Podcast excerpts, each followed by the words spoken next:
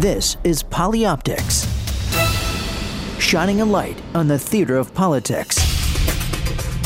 And now, from New York, here's Josh King.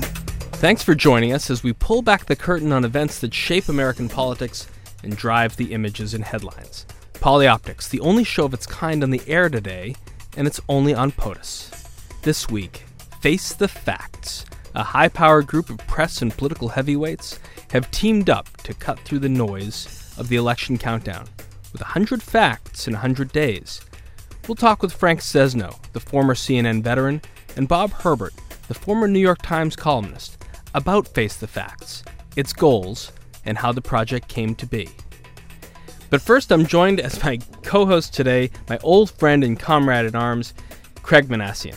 Craig and I have covered a lot of miles together, and when I left the White House and largely left politics and entertainment, he stayed with it. Make me je- makes me jealous every day. A little bit about Craig. He came up through H B O, working on Comic Relief and running their Comedy Arts Festival in Aspen. At the White House, working for Joe Lockhart, he served as Assistant Press Secretary to President Clinton, and he's remained close with the president, serving as Director of Communications for the Clinton Global Initiative, in addition to his other consulting work at Minassian Media. You should know Craig works very closely with Jon Stewart and Stephen Colbert on some of their work outside the studio, and we'll get into that. Craig, thanks for joining me on PoliOptics. Thank today. you for having me. Long time. I've wanted to make this conversation happen for a long time. It's just, uh, it's hard to get together given the schedules. Uh, I think you were just coming up this week before the show taping from Charlotte, Uh, North Carolina. We had uh, our mutual friend Theo LeCompte on the show a couple weeks ago. How do preparations for the convention look from your eye? You know, they look great. Um, they've really done some new things. I know Theo talked about it a couple weeks ago with their, more or less, their fan fest, and they know that they're going to do the Thursday night at the arena this year. Obviously, we saw former President Clinton is going to be putting President Obama's name into nomination. It's exciting. It seems like the, the community there is really excited about it, and they're engaging regular people in a way that, at least I don't remember, through all the conventions that you and I have done, um, they're doing it They're doing it differently and engaging more people, and I think it's great. A little bit of a bummer for me that, that conventions are now being pushed farther and ba- farther back on the on the calendar toward Election Day.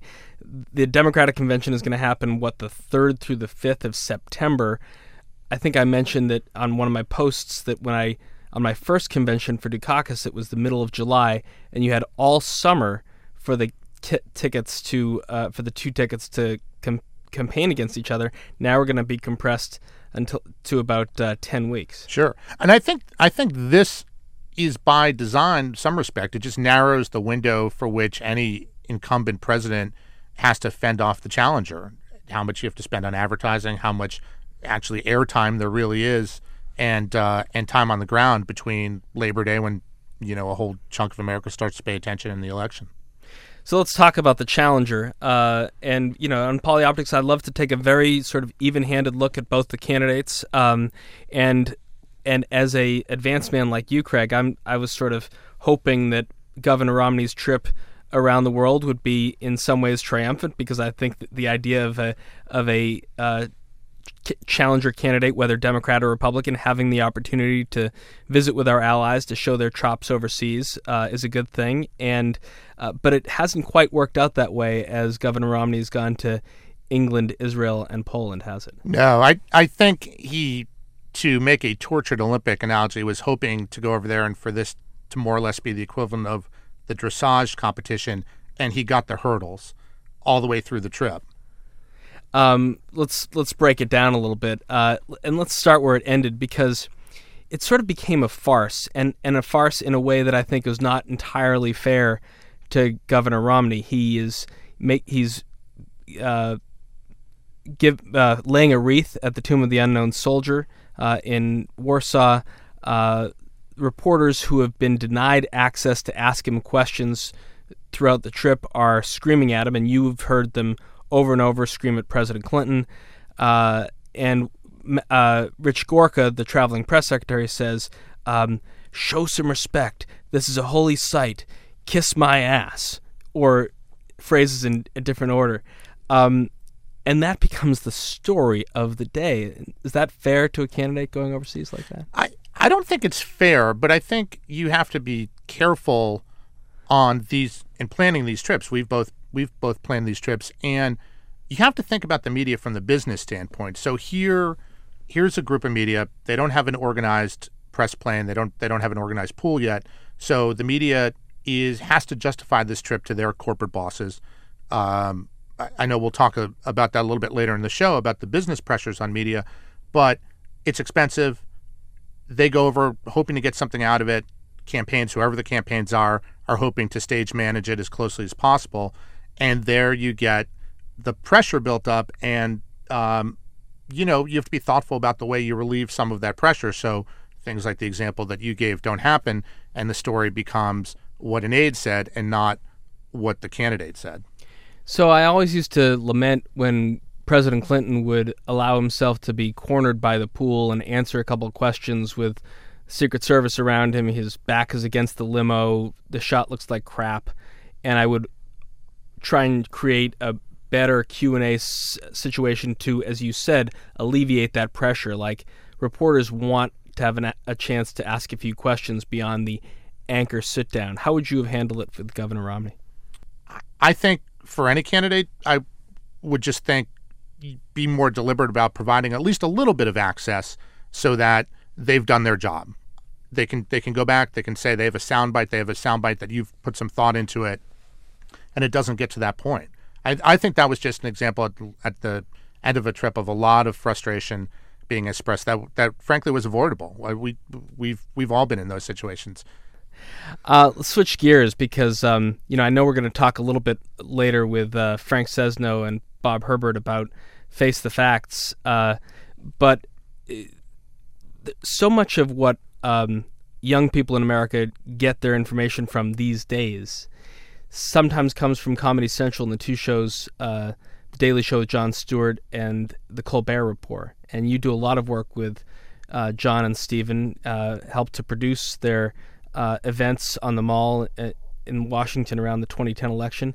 Uh, how did that relationship begin, and what's in store for twenty twelve?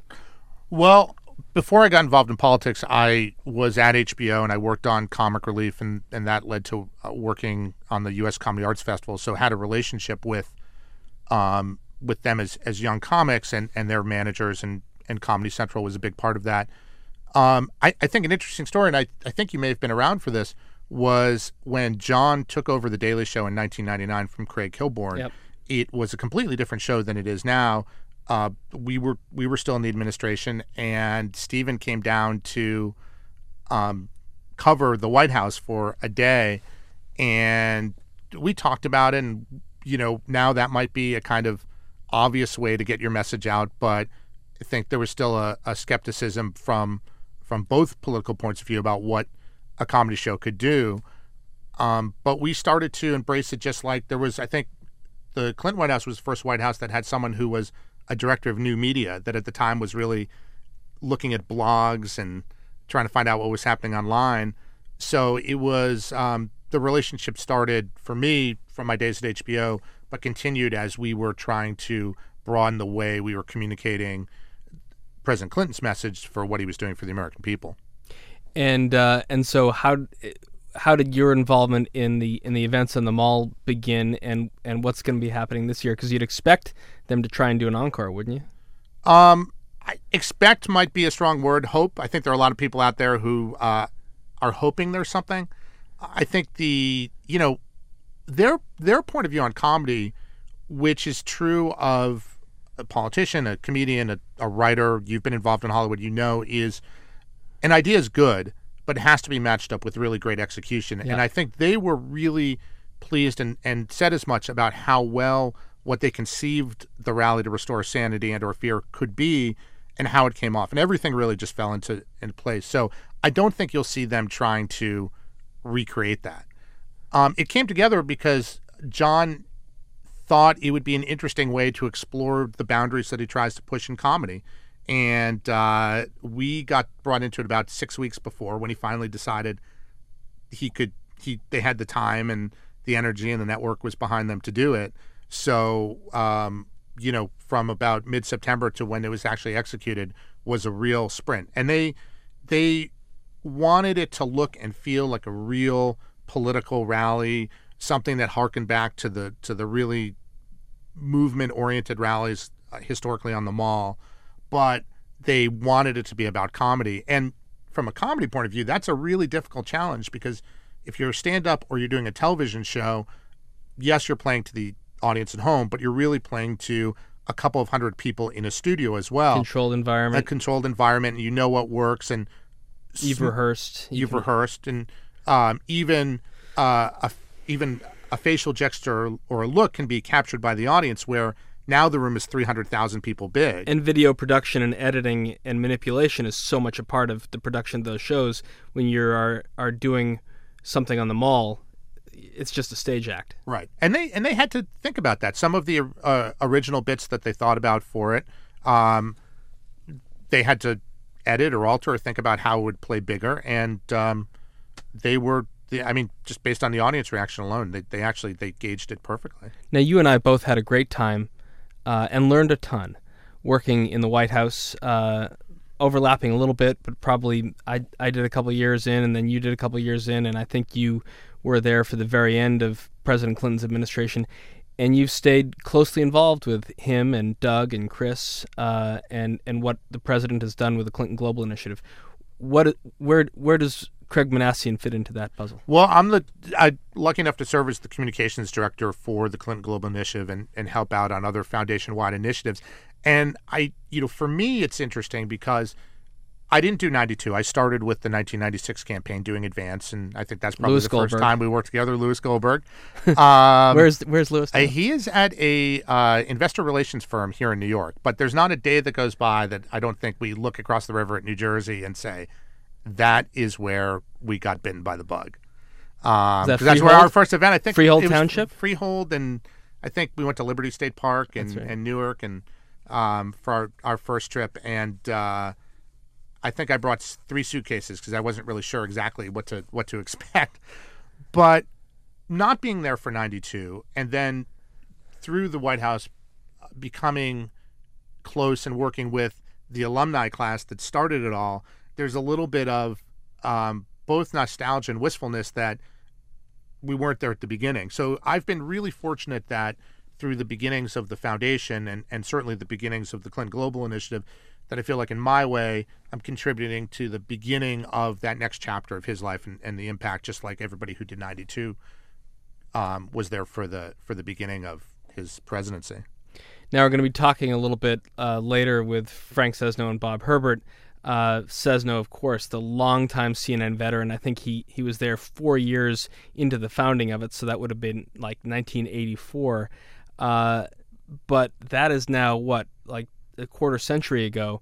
Uh, congratulations, Craig. You just got married. Your wife, Shauna, is a, a traveling correspondent for C N N following the uh, the Romney campaign. What tales can you tell about what it means to, to work for C N N and cover a campaign today? Well, I can just say it through her eyes. I think when you and I used to deal with the press corps, you knew what deadlines were. You could think about what they were looking for and trying to produce events in a particular way. You know, we'd always talk about what the shot would be and think like a producer.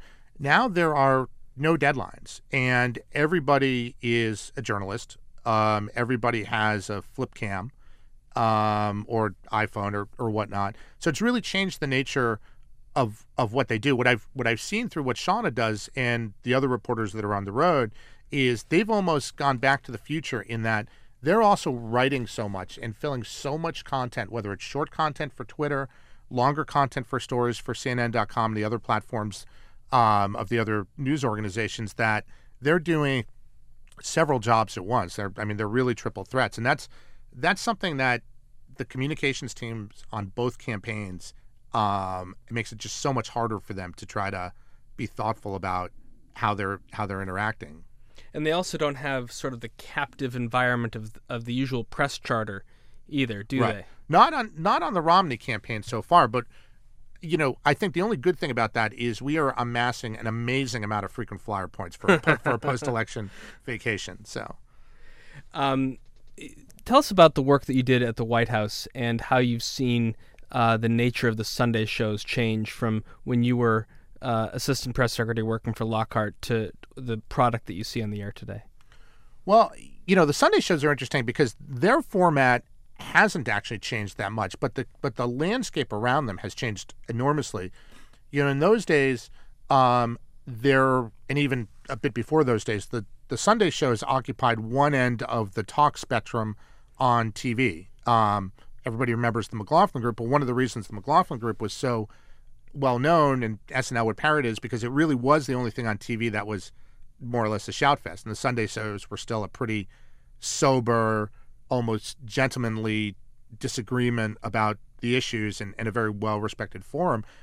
And then you started having shows like Politically Incorrect, um, and the, the the distance between entertainment and news became so condensed that um, every, you know it's affected how everybody does stuff. So there is more competition among the Sunday show. There's more there's more shows. It's harder to break news. Um, Because just that pressure of waiting a week to do something or having the big guest, sometimes a guest can't wait till Sunday right. to address something that, that otherwise would have been the traditional forum to do. So it's put a lot more pressure on them. And I, I think you've seen that in some of the stories about um, ratings and whether some of the anchors are going to stay around or not. There's been a shift in anchors at A B C. There have been rumors about N B C. And those used to be the, the rock-solid places where the anchors were for years. Well, talk about places that the anchors were there for years. We're going to bring in uh, Frank Sesno and Bob Herbert and talk about Face the Facts after this. Email POTUS at Sirius X M dot com. So, Craig, after that scintillating discussion on uh, uh, on the optics of the presidential campaign and everything else that we've shared, it's time for us to really face the facts. And for that, we are uh, really lucky to be joined today by Frank Sesno, former C N N bureau chief, Washington, D C, longtime C N N veteran. Bob Herbert, uh, longtime columnist for the New York Times. Two gentlemen who have really set the standard in journalism, really going back to uh, the beginning of C N N and, and the nineteen nineties at the New York Times. And uh, Frank is now at George Washington University, um, and a media entrepreneur across many platforms, and we'll talk about that.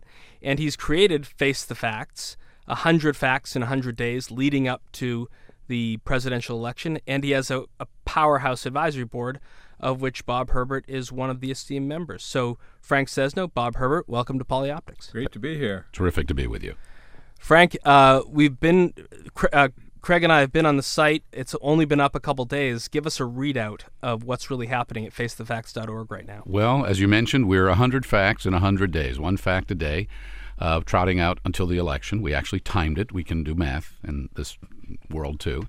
And uh, we divide the facts along ten categories, ten facts per category.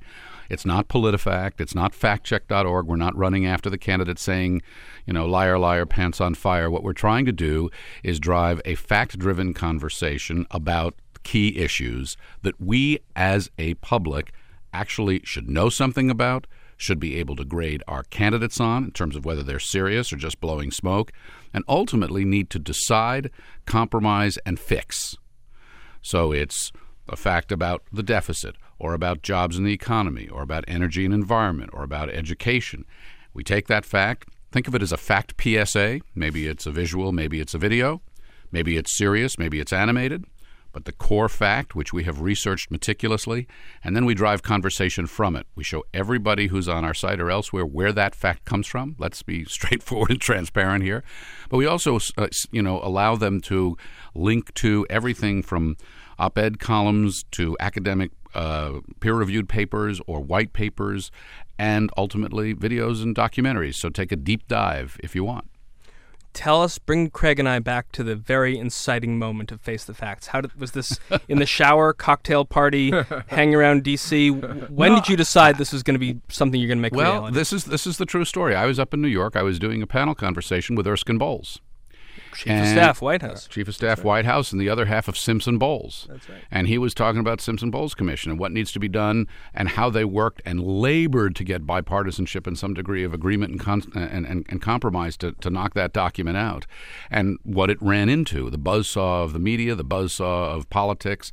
Then it was my turn. And I said, well, let me talk about that, because I've been in Washington covering it for a long time. Let me talk about that buzzsaw of the media. Let me talk about the buzzsaw of politics. Politics is paralyzed. The media are broken. The public is frustrated. The problems are severe. But guess what? There actually are answers if we could get some of this system to move and to work.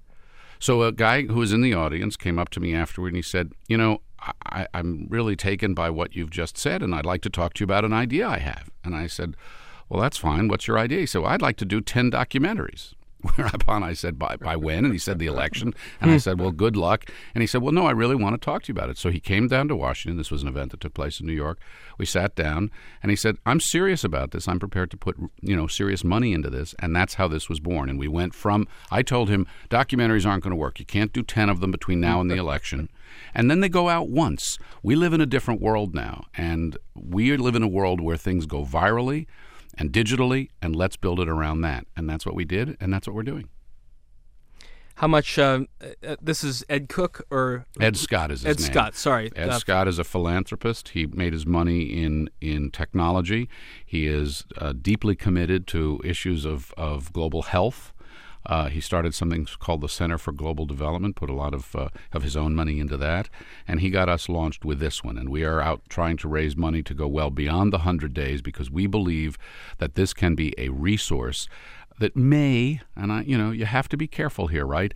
But what if we actually went out there, tilted at the windmills, and said, no, we can have a different kind of conversation, one that starts with the facts. Debate them, argue them, go at them, but start with something that's actually knowledgeable and give some degree of respect to each other and to the real information behind the issue, rather than just a screed from the top of your head.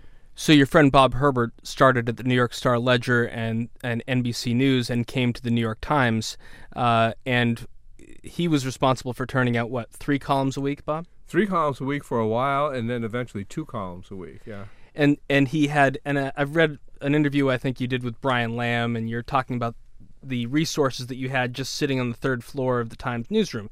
A vast newsroom, uh, one of the best, the best news organization in the world. Frank, uh, with one hundred days, how much resources have you put into this, and how many people are involved in turning this out?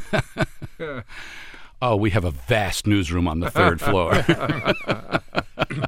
We uh, Ed started us, started us out with a with a, a decent chunk of change uh, that allowed us to hire. Let's see, we've brought on about five people, but we also we've also brought on some wonderful graduate students and undergrads who help us uh, with with that uh, with the research component of it. Um, the person who's leading the effort on a daily basis is a uh, is a somebody who ran a business, came out of. Um, Out of television as well. In fact, he used to be a producer at Larry King Live, so he knows something about how to connect information and people to the public. Uh, we have a, a former A P bureau chief uh, who's just a solid journalist and who's able to coordinate uh, the facts themselves. And they have a, you know, crazy guy, me, who runs around saying, well, what about this and what about that and what about the other thing? Uh, but several of us. Um, and, yeah, it's it's it's lean, but it's working. And what we've done is, from a from an entrepreneurial point of view, we've gone and we've connected with the best. So the people who've designed our website are people over at Atlantic Media. Um, some of the folks who are working on our... It's a very video- classy-looking site. It's it's really cool. And for those of you who are listening, if I may be so crass, if they wanted to see it, they go to face the facts u s a dot org. And um, what what's fun about this is it's really happening across all platforms. So if you want to get a fact today, you can get that in your email. If you want to um, live it on on uh, YouTube, it's over there. If you want to take the deeper dive, you do it from the from the website itself.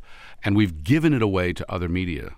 So Huffington Post, Journal Register newspapers, um, Voxy, which is, which is a new startup for uh, Hispanic uh, Americans, um, Newsmax, which is a conservative site. This we're trying to get out there in a lot of different ways, and we're giving it away.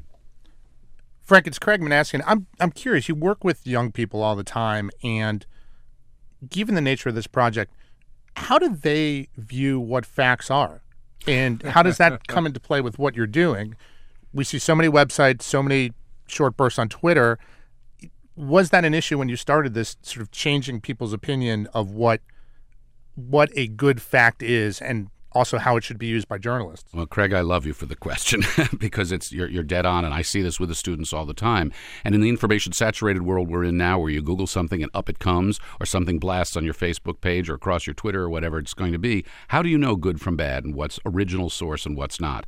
So part of our premise here is with every single fact, the first stop after the fact itself is, how do we know? And we take people into primary source material. So what we said to our students is super tight, not around what's going to get in and what's not and what constitutes primary source material. So they are they are seeing it and being trained in it and having a great learning experience. But you raise a very interesting question, and that is, it sort of gets to sort of media literacy. How do you know that the information you've got is actual fact, where it comes from, has it been verified, is it peer-reviewed, is it, you know, you know, what axe to grind has been brought to bear? So it's been a bit of teaching, but they've caught on really great. And most of them, you know, I mean, you get a student who's a serious student. If you're going to get a good grade, you're quickly going to realize that you got to go to the source. So that's what they're doing. I, I just learned recently um, Fox has a position at Fox News called a fact writer, which is more or less a copy editor that does their version of the ticker. Bob, I'm curious, at the New York Times, New York experience in journalism, did you see the same dynamic that Frank was describing with young journalists, people who've come into the business with a different way of consuming information and filtering information? And how did you get your facts? And would this have been it's, useful to you there? It's it's a it's a um, little too early to tell that now, because that younger wave is just now coming into the news business, and it's actually difficult for them to get in. I mean, the the uh, access uh, points are narrowing. Uh, but in terms of the way traditionally we um, got information, it was very much the same way that Face the Facts operates. I mean, w- we would not, um, as journalists, generally have needed Face the Facts, because we would have done exactly the same things on our own that Face the Facts is doing now. But what has happened in this new world of media is that you have so many outlets that don't really dive too deeply into the facts. It's just quick, quick, quick, pump it out. You know, there are so many outlets, and there is such a need for uh, content, and time is at such a premium uh, that people just don't have the time, and frankly, many are just not inclined to do the extensive legwork that's needed to really understand these complex issues. But one of the things that I love about Face the Facts, and one of the reasons why I think um, this initiative is so important, is that we look all around and we see the the um, gridlock in Washington, and, and, and we see sort of the political paralysis. And it's my view that there is a real need for more civic engagement to push these politicians to begin to, to start beginning to get something done. And I talk about this on college campuses all over the country. And I strongly believe that the better informed the public is, the more likely people are to become more concerned about these important issues and to get involved, uh, either to uh, contact their elected officials, but even more important than that, uh, to become involved themselves, to see how they can participate. I mean, if you're interested in education, it might be uh, to take a stand in your local school system, or you might be interested in the economy and employment, or you might be interested Uh, in uh, infrastructure. Um, if you know more about these things, then you have a better idea of what you can contribute. And so I think that for ordinary citizens, um, this is as important or even more important than it is uh, for professionals in the media and for public officials. And if I, if I may jump in, the, the issue of civic engagement is actually something that we built into this, and that's something else, else that makes it totally different from traditional media. We have a little button on this on the page that says, "Factor me in." And we're developing some of these tools as we go. We're not completely built out yet. Let me let me emphasize that. But imagine, if you will, that you can you see a video that tells you, this is one of our facts, sixty-seven thousand bridges in this country. We talk about infrastructure all the time, right? There are sixty-seven thousand of them that are considered to be in need of structural repair. Well, what if you can see a, you know, a clever little something that, that drives that point home, tells you how much the budget would be you'd need to fix them all, tells you how much is actually there, and leaves you with some sense of both the fact and the context of it. Suppose then that you could click on something and look at a map of the country and look at, you know, where are the broken bridges? Oh, well, I see some of them near, near where I live. Suppose you could then click on that and go down and identify the bridges. Suppose you could then go down onto a street scene like you can with your Google Map and see the bridge. Suppose you can then figure out who to contact in your town or city to ask them, what are we doing about that bridge? Mm-hmm. That's what we want to do, ultimately. That's pretty amazing stuff. And will it be viewed as a success if those facts and, you know, the infrastructure argument ends up in someone's campaign ad? Already has. Tell us about it, Frank.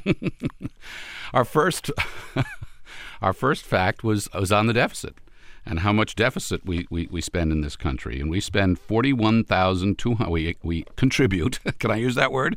forty-one thousand two hundred ten dollars every second to the, the, the budget deficit. That's just a fact. You may think the deficit's a bad thing, it's the end of the world. You may think it's a good thing because it's how we got to stimulate the economy, whatever. But the fact is forty-one thousand dollars a second. We have a little video. It was our first video put up. Over the sixty seconds that you would watch that video, two point five million dollars every minute are contributed, you know, are added to the deficit. Well, guess what? It shows up on Representative Joe Walsh's page. Pretty conservative Republican from California. He he says, look what's coming out of George Washington University, nonpartisan. They, look what they got to say about the deficit. If you think we should stop wasteful government spending, like this page. Right. But, but Frank, I watched the video, and it was sort of a, a, a long way away from the way graphics are being used in movies like Waiting for Superman. Uh, it used the, the sort of old trope of if you pile bills up this high, it reaches that high. It was almost very, the whole notion of Face the Facts. I, I have to ask Bob Herbert and you, Frank, is it too naked there standing by itself the way we consume media today? Because Bob Herbert spent twenty years taking facts and molding them into a story that would make me feel something, well, having read those facts. Can I, let me just quickly go at that, and then let me, sure. let me let Bob do that. I think it's very important for us to point out all these are serious dangers. We know how many dangers there are on the road to trying to get through. What we've tried to do, and in fact, we're going to tweak the page because, you know, being honest, there's something we're discovering and it's not quite working yet. Our fact lives as this sort of fact P S A. Think of it that way. But what we really intend to do is show people the, the original source material. Where does this come from? In this case, it's the budget. And then we link them with nearly a dozen different stories about the structural deficit, about what can, you know, is it too much or too little? It, and we provide left, right, center, research, all kinds of other resources right there. We connect people with stories and videos and documentaries about it. So what we have to make sure with these quick hits is that the quick hit is the diving board. That's what you jump off of. But then you jump into the pool if you want. But we recognize that people are on the move and you're distributing information a lot of different ways. So the the effort here is to start the story with the fact. Yeah, there's a uh, details on demand feature uh, on the website. And um, what happens is you see the fact, and if the fact interests you, the fact itself, Um, then, as Frank sa- describes it, you, you plunge into these details, and then you get a more um, sophisticated um, description of what's going on with these issues, whether it's in education or infrastructure or, or the economy and, and that sort of thing. And I think that, that it's really important that there not be too many bells and whistles with this, because what happens is we have these incredibly complex issues, very important issues, and what happens in the den, the media den and the political den, is that uh, the facts, the issues get distorted, uh, either for political purposes or um, uh, for reasons of ideology and that sort of thing. And this is sort of to put the raw facts out there. You take this information, you can run with it, you can be sure that it's correct, and then you make of it what you will. And I think that that's an important service right now.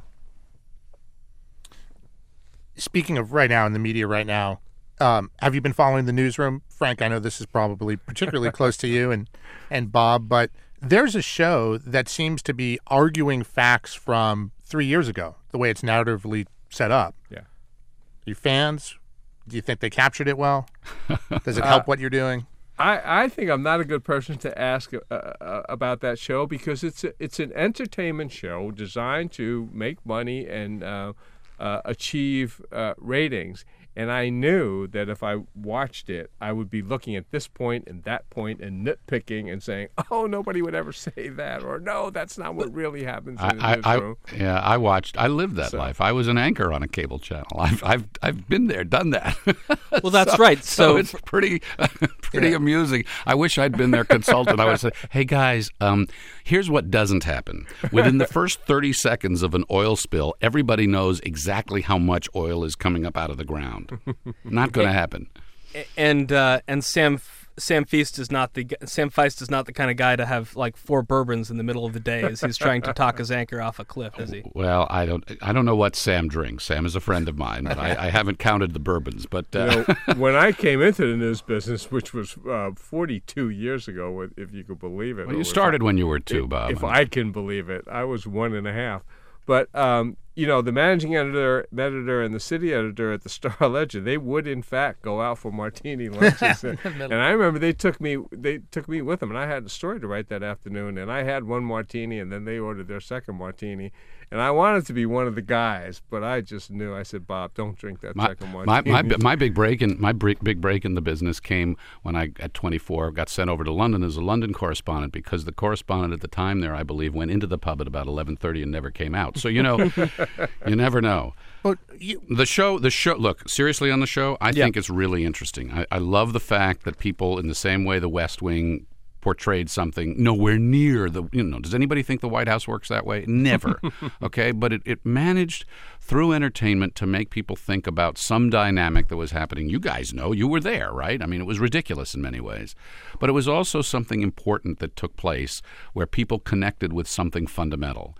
Um, if people are connecting in any way, shape, or form with this program, Um, fundamental about how decisions get made as to what is told to the public or not, the values that should lie behind it, that's a good thing. It's so steeped in entertainment value that I'm not sure that people can distinguish. And everybody I know who's been in the in a television newsroom anyway think says, come on, you know, it's not. It's a little sanctimonious. It's Sorkin at his worst, um, and and entertainment at its, at its best or worst. Well, but well, it still may do something important. Well, it may do something important, and, and The West Wing over seven seasons, you know, didn't reflect immediate reality, but it made people who, for whose media diet tended toward N B C at nine p.m. on Wednesdays or Thursdays versus six thirty p.m. for the evening newscast, it gave them at least some grist to chew on. And I've seen you, Frank, uh, in some of your public commentary, talking about and, and extolling the virtues of the Comedy Central shows, uh, uh, Daily Show with Jon Stewart and, and Stephen Colbert show, and, and love Craig, them. And, love them. Yeah, and and Craig. Well, had, I love you for saying that. Craig, Craig. has a hu- Craig has a long-standing relationship with them, having done, uh, having been there, worked with them for many years, but. But but Stewart and Colbert are taking huge bank shots to tell a story where you're trying to go right at people with facts. That's okay. What's wrong with that? I mean, yeah. I mean, we're not in competition with that. Face, Face the Facts is is uh, has carved out a uh, unique role. It's not about ratings. It's not about making a million dollars. It's not about being competitive. It is about the fundamental issue of this is what's real. But what I love about Colbert and Stewart is, I, I steal a line, they'd, they'd be horrified at this, okay? I steal a line from Donald Rumsfeld's Pentagon. Um, they, you know, remember how, you know, we, we had the pools and the press went out there and we embedded reporters? These guys embed so much information in their show, in their satire, that people will sit there and get smarter without even knowing it sometimes. That's right. And that's the genius. And no one should underestimate the power of satire that's been with us throughout human history. It's part of the way we tell stories. They are connecting as part of the new universe, as part of the new media, with different people in different ways. Then the good news is if somebody, you know, hears a joke about the Intifada, imagine that, on, you know, on Stewart, and then reads about it or sees something about it someplace else, maybe they see it a little differently or tune in. Now, I love I love both of those shows, but uh, and, and I agree with Frank about the role and the importance of satire, but here's what I'm concerned about. I run into a lot of young people where those shows are the source of their news, the only source of their news, and that's not a good thing. What, the, what though, Bob, if that if if it weren't for those shows, they wouldn't have the news at all? Uh, I still think that that's problematic. If if, if uh, comedy shows are your only source of news, I don't think that that goes a long way to um, building a better republic.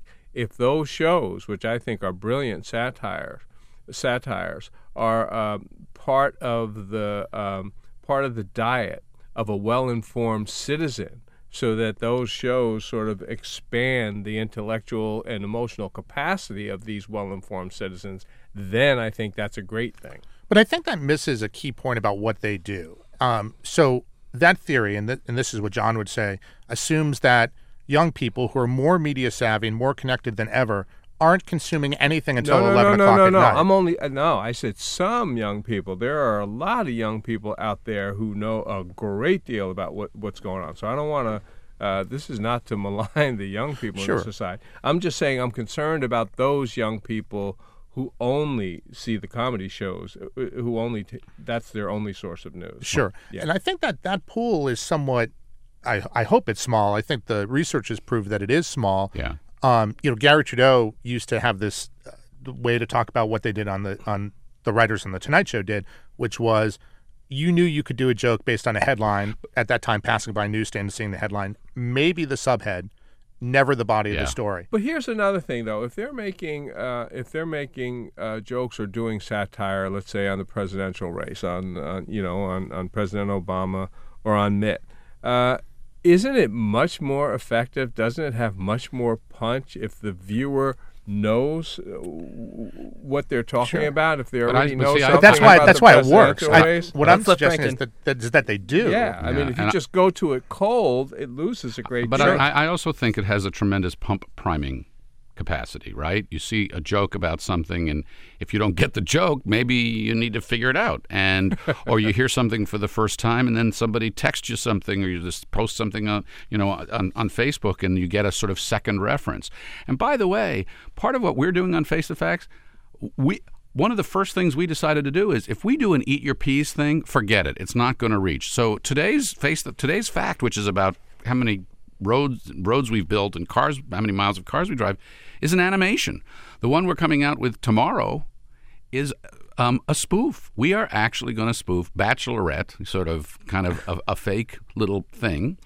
Um, will he choose me? Won't he choose me?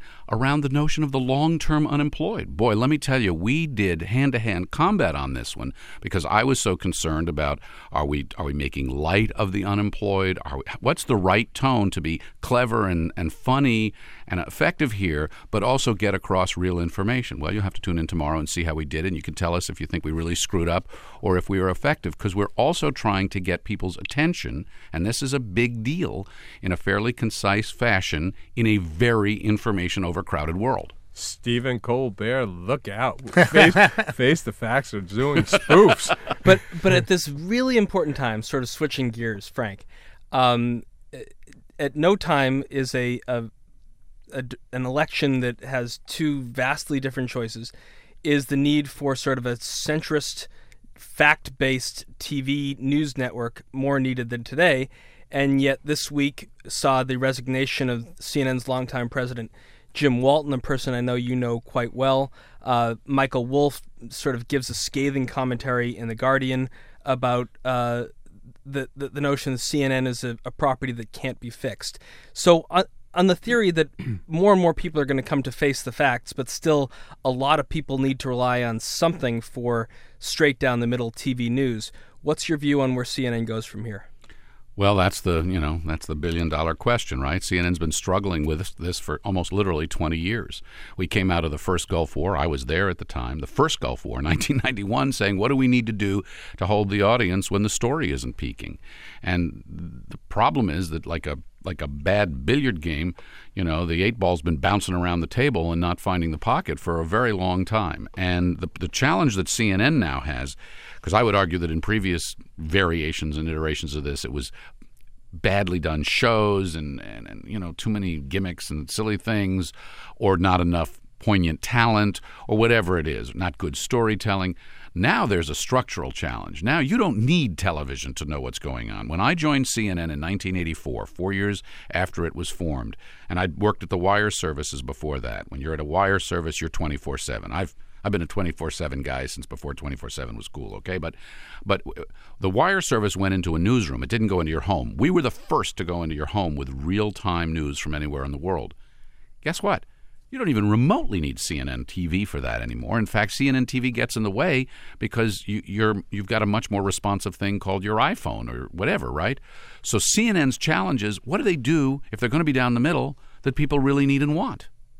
They need you guys doing a show and pulling in millions, right? But but seriously, that's that's the challenge they face. If they're going to, and I believe there can be an audience for that, but they got to smarten up. They got to go upscale.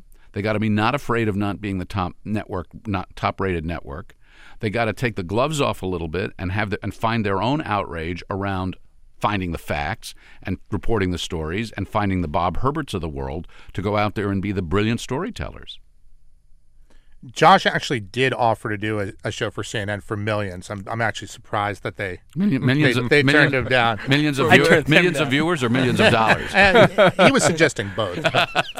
I actually think that T V could be the savior in terms of news and being the um, the medium that informs the mass public. But I think T V has to figure out a new way of delivering that news. That's right. Uh, it has to be leaner, meaner, more interesting, and, um, you know, television for the twenty-first century. Now, I'm not a television person. I'm not the expert there.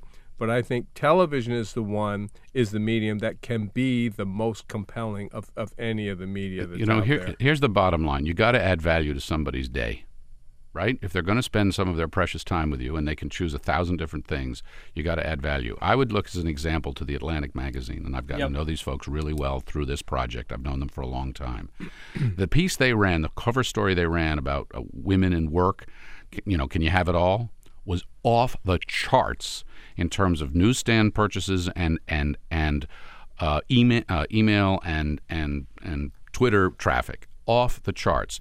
Why?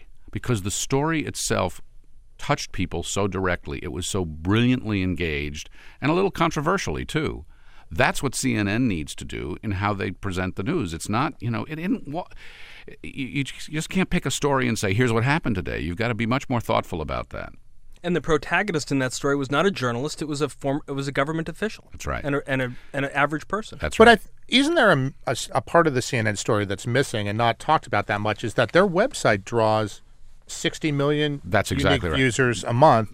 So I wonder if the way the media is going is that you'll start seeing C N N, the New York Times, M S N B C as promotional vehicles for what they're doing online. That's, that's exactly. Well, you know, we're going to do television with Face the Facts. But we started online. If you were building C N N today, I very much doubt that you, if you were picking where you'd spend your capital, you'd probably put the big chunk, you know, for an online presence, and you'd build some kind of secondary television uh, presence. The fact is, though, that we're we're still in this transition time. So the money, you know, right, the business model is spun out mostly by the television product. If you can take those ten million people online and turn them into more money than the television, then no one's worrying. And, and you know, Jim Walton, on his, on his having done this job for eight years or whatever it's been, really should be given credit. C N N is like this colossus yeah. of a global brand, you know. So the fact that their domestic television channel is in trouble and has remained in trouble, that's a problem, and it's embarrassing and all that kind of stuff. But, I mean, you go anywhere in the world, it's one of the most recognized brands and logos out there. But Michael Wolff's point was that because it's that colossus uh, – cable networks, cable systems will carry it, if only as a balance to Fox News, to what... Uh, I, I don't know if I buy that, but I would I would take it a slightly different way, and that is because it's a colossus, it's inexcusable that the television product is as weak as it is. So let's shift to the different kind of product, the product that rolls off a press and and, and is created by uh, by dead trees. Uh, Bob, Bob uh, talking about storytelling that Frank just mentioned, and you know, great T V when it's done incredibly well on sixty minutes or C B S News This Morning or or some of the or or Frontline, incredible storytelling. But people like Tom Friedman, David Brooks, Maureen Dowd, Gail Collins, and for twenty years Bob Herbert, with seven hundred words, told great stories every day. What does a why does a columnist decide to hang up his keyboard and and go off onto the... Well, I tell people forty-one years on Deadline, isn't that enough? Uh, I wanted to uh, write in longer forms, for starters. I mean, I'm in the bi- uh, middle of a, a book now that will be published by Doubleday uh, next year. But I also wanted to be more active than you can be as a journalist. I mean, uh, I'm a trustee on the uh, Schuman Center, which is a, a foundation that supports progressive journalism. Bill Moyers is the is the head of that. and I'm a, a distinguished senior fellow at uh, Demos, which is a think tank in uh, New York. But I go around and I give speeches. I give speeches, for example, to labor organizations. I uh, uh, gave a rousing speech to six thousand steelworkers in Vegas, for example, because I think that the political process has failed, and I think that the United States is in really serious trouble. The name of my book is, is Wounded Colossus. And so when I was talking a little while ago about civic engagement, I think that what's important is to get ordinary citizens much more involved in the big challenges facing this country. Otherwise, we're we're going to be in um, really, I think, dismal shape for a long time to come. Can you do that the way the traditional print media is set up? You know, this is the time when we see Rupert Murdoch distancing himself from what was the basis of his of the whole News Corp business. I th- I mean, I think traditional media uh, has failed uh, in in that sense. Traditional media uh, tells us over and over again how bad things are, you know, and uh, you can get the details. In some outlets, it's better than in other outlets.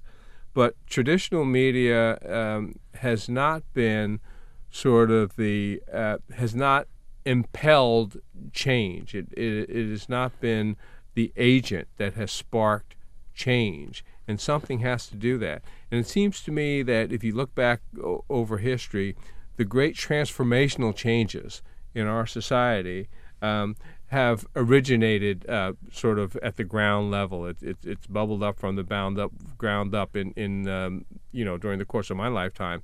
If you're talking, for example, about the civil rights movement or the or the women's movement or the environmental movement, none of those uh, none of those movements were sparked either by media or by mainstream politicians. But all of those movements essentially transformed our society, and I think that I think that's the kind of energy and movement that we need now. So, does social media then, do they get too much credit for the Arab Spring?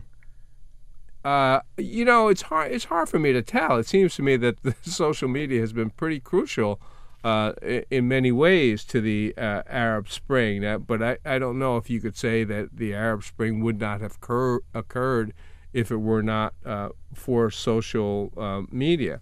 But what I think right now is that social media is so um, diffuse, it's it's so vast and uh, so diffuse that it's hard to uh, uh, get a handle on it. What I think happens is that you get uh, activists together, uh, and and they they begin uh, to develop a movement, and then social media, if properly used, can then be a fantastic tool for that movement. But it's hard for me to to imagine that. Um, Revolutions or um, uh, significant transformations just start. Yeah, we we, we, we didn't we, we didn't have social media when they you know hid behind stone walls and shot at the British troops when yeah. you know back in the colonies, and they didn't have it in nineteen fifty-six in Hungary and and in sixty-eight in, in Czechoslovakia. When I was, I had a really wonderful opportunity to interview the former president of the Czech Republic, Václav Havel, and we were talking about the Velvet Revolution, and I asked him what the secret of the success was at the time, and he said it's a, it was a new piece of technology, he actually, you know,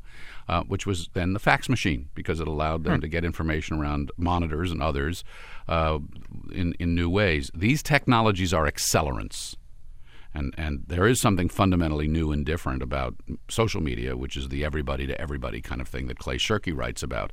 But but it but there's got to be the idea there. Right. There's got to be the grievance there. You need the people. You need the people. Well, Frank Sesno, uh, founder, chief executive officer of face the facts dot org. If you can just leave us, Frank, with just a, a snapshot over the last seven days or, or less of your first few days of operation, what are the things that are really surprising you? And, and we'll take it out from there. Uh, f- things that are really surprising me is how quickly this is taking off taking off and taking out and, and where it's gaining traction. Surprising me is how many people have gone to sign up for a daily fact that they're getting in their email, which they do by going to uh, face the facts u s a dot org and just signing up. Uh, surprising me is... Um, Well, not surprising me so much, but a little bit that people are seizing the facts and saying, you guys are liberal, you guys are, are, are conservative based on their premise, but that just reinforces the fact that the fact that that, that, that what people uh, see depends upon where they stand. But um, I'm very pleased with what we're seeing. And, and by God, we're going to give this a try because, Bob, as Bob says, this is just not acceptable. If we don't engage our information, our elected leaders, and one another the right way, we can be just like Greece. It is a really great place to visit. It's not so much of an empire anymore. And has great baklava. It has, you know, I'll, I'll eat my way to heaven in Greece, but I, but I, but we, we've just got to do our bit, and those of us who can should do something. What was it? I'm mad as hell. I'm not going to take it anymore. Well, there let's do something about it. Well, Bob Herbert, Frank Sesno, thanks so much for sharing a little bit of Face the Facts, and we'll see you down the road. Thanks, thanks so much. much. So, Craig Minassian, thanks so much for spending some time with us and being my co-host this week on PoliOptics. Let's see what we have coming up for the rest of August. A little quiet for a couple weeks as we wrap up the convention. Mitt Romney's uh, V P pick, the two conventions, I think, are much more exciting and interesting to see what the Republicans can do than what the Democrats will be able to do on the sort of second renomination of Barack Obama. And then we get into September, and as usually happens, the U N General Assembly here in New York coincides with the Clinton Global Initiative. What's what's in store? Well, this year we're doing Designing for Impact. It's our first time that we're putting an overall theme to the event, and the idea is to help the non-governmental organizations and the corporations and the philanthropists that, that come there design their work to be more impactful. Um, the people who come, they make commitments to action. We've seen progress and completion of commitments um, from the first years of C G I now now coming to fruition. And through that, more than four hundred million people in one hundred eighty countries have been helped by these commitments. So um, we're excited about it. We always do it around U N Week. We uh, hope that G twenty leaders will come. They usually do. Um, and uh, it's a nice point in the year to think about global challenges in a very positive, optimistic way, because the people who are there are actually creating solutions to addressing them. And for me, a New Yorker, having lived here for three years only, a great opportunity for me to see all my old friends like Craig Minassian and everyone else who comes up for C G I, and a great time in New York City. So look forward to it, Craig. Best of luck for uh, C G I and the rest of the fall, and see you down the road. Thank you for having me this week. That's it for another edition of PoliOptics. You hear us each Saturday on SiriusXM Channel one twenty-four, POTUS, Politics of the United States. Missed any previous episode? Find them all on polyoptics dot com and follow us on Twitter at PoliOptics. Keep your eyes on the visual, think about how it moves you, and we'll talk about it next week. Thanks for listening. I'm Josh King, and you're on POTUS.